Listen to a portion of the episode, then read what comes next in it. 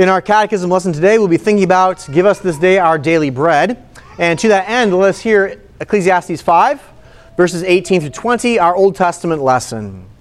Behold, what I have seen to be good and fitting is to eat and to drink and find enjoyment in all the toil with which one toils under the sun, the few days of his life that God has given him, for this is his lot. Everyone also to whom God has given wealth and possessions and power to enjoy them, and to accept his lot and rejoice in his toil. This is the gift of God. For he will not remember the days, or for he will not much remember the days of his life, because God keeps him occupied with joy in his heart. Now, please turn with me to Matthew chapter 6 for our gospel lesson.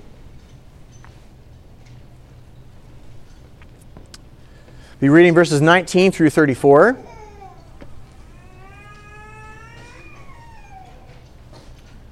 Matthew chapter 6, verses 19 through 34.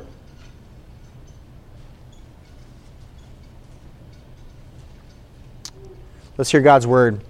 Do not lay up for yourselves treasures on earth where moth and rust destroy and where thieves break in and steal. But lay up for yourselves treasures in heaven where neither moth nor rust destroys, and where thieves do not break in and steal.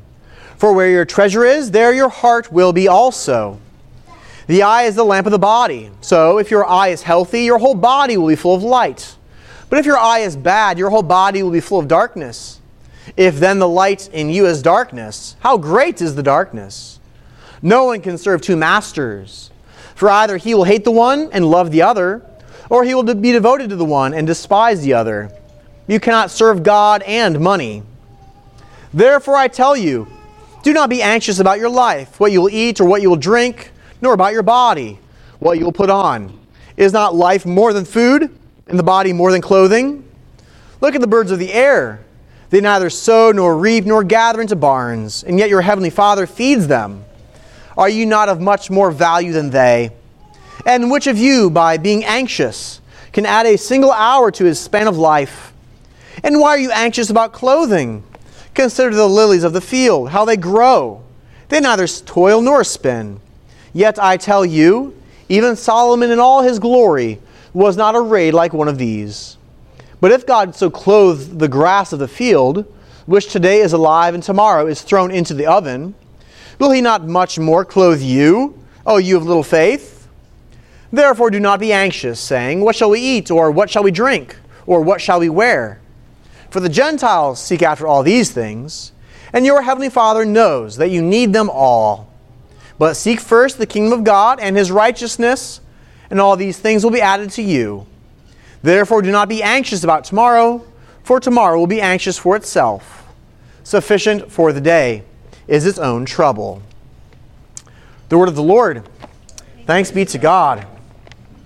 Our final reading from the close of Hebrews, verses 5 and 6.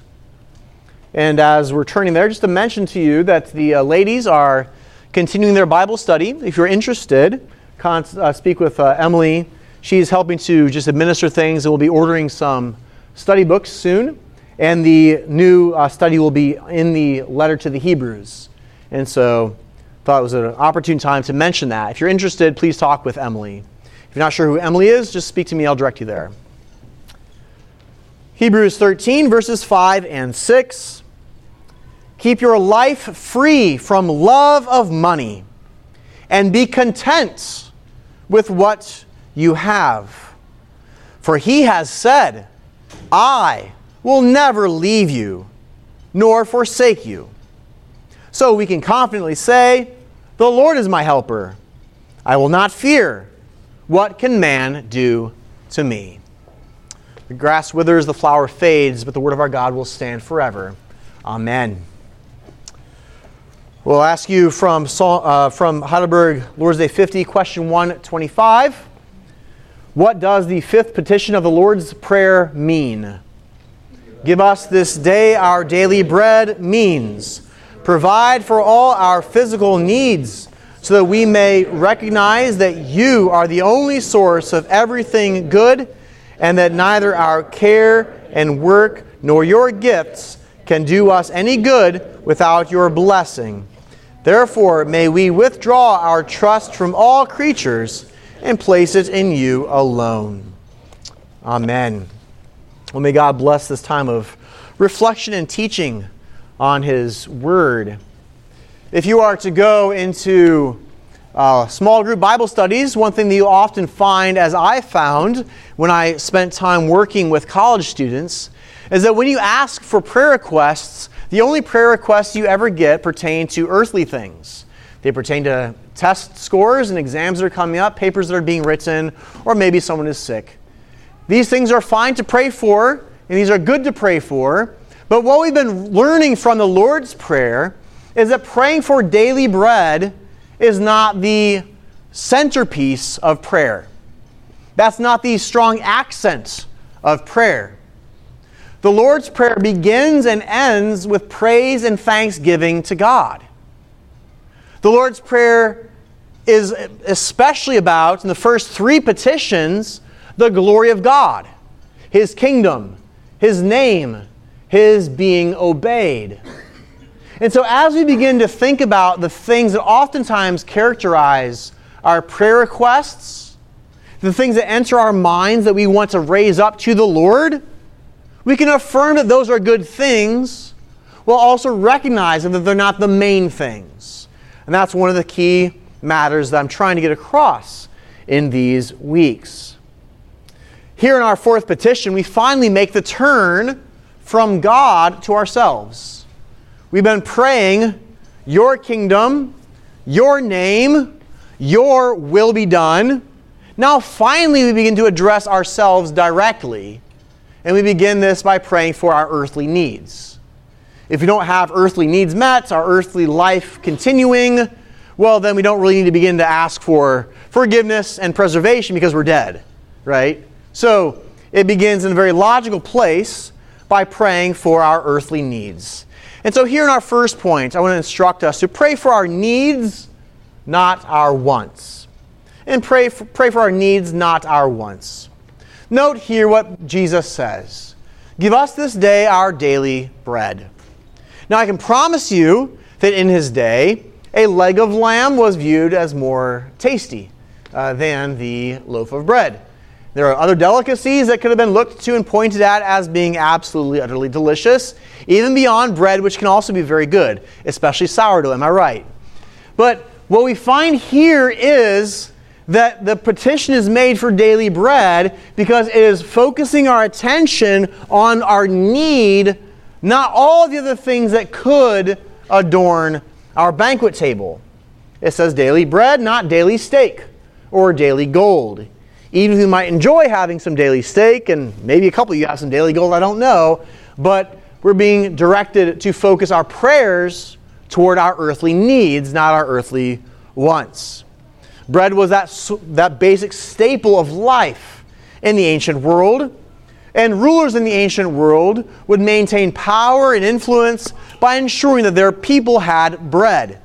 If they failed to meet those needs and failed to uh, lubricate the gears of trade to get enough bread, then they could be ousted by a coup attempt. Bread was really the great symbol of life and the great need that people had in the ancient world. A couple church fathers point this out that this bread here in the prayer is a symbol of our earthly needs. One from a church father who wrote, When Christ says bread, he includes all that is necessary for the body we have been commanded to seek what is sufficient for the support of the bodily existence. One of our Reformed forefathers says likewise, bread signifies all food, either meat or drink.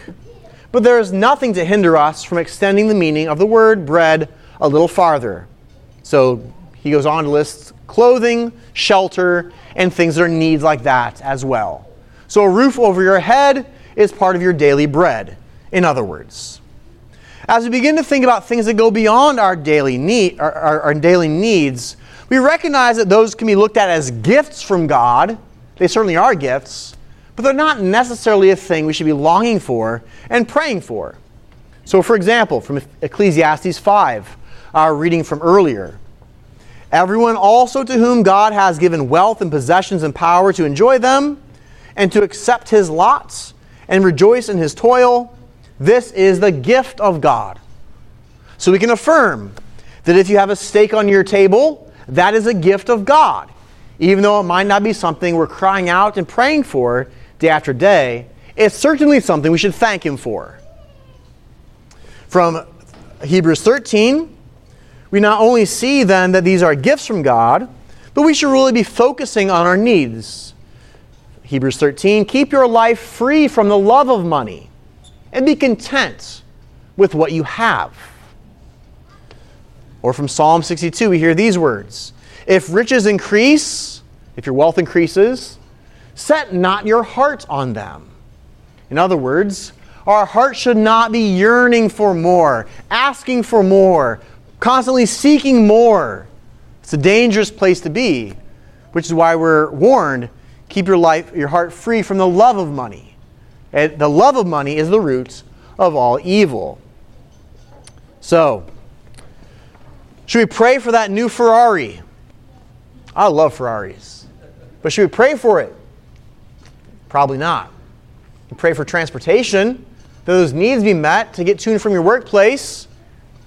Should you pray for that extra vacation? Should you pray for that mansion in the hills? No, shouldn't pray for those. If you happen to get them, you should thank God for those gifts. But let's keep ourselves free from the love of money and be content with what we have. Give thanks for the gifts without longing for more and more, which makes it hard to be content. So, our first point pray for needs, not wants. Second, Pray for needs after we praise. Recall the structure of the Lord's Prayer. Let's keep this point brief. The Lord's Prayer begins with praise, it begins with extolling God, and then also ends with it. The accent on praise.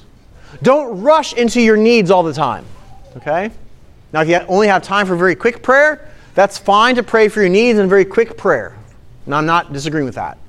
But it is important to envelop your needs with praise and with thanksgiving. That way, you do not have a man centered prayer. That way, you do not begin to make yourself the center of God's world. That way, you, you have put yourself at the feet of Jesus and at the feet of your triune God, and you've celebrated Him before you then prayed for yourself, a needy beggar, a servant. So we pray for our needs after we praise. That is an ordinary path that we ought to observe. We, for after all, if we pray after praising, we recognize who He is the triune, transcendent God, who is sufficient to meet our needs, who is powerful to save. So that encourages us then to pray for our needs, doesn't it? If you've already recounted who He is, that He is good, that he is merciful, that He is faithful. If you pray for your needs after you've recounted who He is, you're encouraged as you pray for the forgiveness of your sins and for preservation from evil, as the Lord's Prayer is going to go and finish. Because you've remembered who He is. And so you can pray better in faith. So, we pray for our needs after we've praised. Again, this is an ordinary approach. Our third point we thank Him then for His provision. We thank Him for His provision. We so often pray for our needs, but if we're being really honest with ourselves, we can oftentimes forget then to give Him thanks when He's met those needs. We put the emphasis on the intercession, put the emphasis on, I need something, Lord. And that could be a good prayer, then we forget completely the answer to the prayer. Some people keep journals with their prayers in it. Not that they're necessarily writing out a manuscript from their prayers, but maybe noting the things they're praying for. Then you go back through and you note things you prayed for. You can see then better how God's answered those prayers. That can be a good practice. So then give thanks to God for the ways He's answered your prayers, that you might not forget. We thank Him for the many things we often take for granted, that there is an economy that we can participate in. God has upheld it by His common grace, has He not? We give thanks because we're able to do work in our lives, whether we work from the home or whether we are working in retirement or whether we have a, employment. God is upholding us, so we give Him thanks for our work. We give thanks because there are people, if we're employed, who are able to employ us. We give thanks for those means. We give thanks as we go to the grocery store and we get that daily bread off the shelf. We give thanks because a farmer was in the field to harvest the grain. A trucker delivered the wheat to the miller. The miller ground it up. The baker baked the loaf. It was delivered by another trucker who took it to the store, stocked by a stock boy, and then someone who's at the cash register to check you out. All these instances of God upholding our neighbor for our good, that we might have our daily bread. Or maybe you just bake it yourself. That tastes a lot better. But all these ways of giving God thanks for meeting our needs. We thank Him. We thank Him for our income. Thank Him for His protection. Thank Him for our bodily health and healing. Thank Him for our food and drink that sustains us. Thank Him for rest at night. And we thank Him also when He provides us, because He does provide us bountifully with far more than daily bread. We see much more on our tables day after day than the bare bones of what we need. And so, beloved, let us have that spirit of thanksgiving, not only in the end of November, but throughout our lives. May we give him thanks as he gives us far more than we need, because indeed our God is a blessed God, a joyful God, a generous God who is happy to give us far more than we can ever imagine, not merely in this life, but in the life to come. So, beloved, let us learn to pray and learn to pray well, praying for our earthly needs. Amen.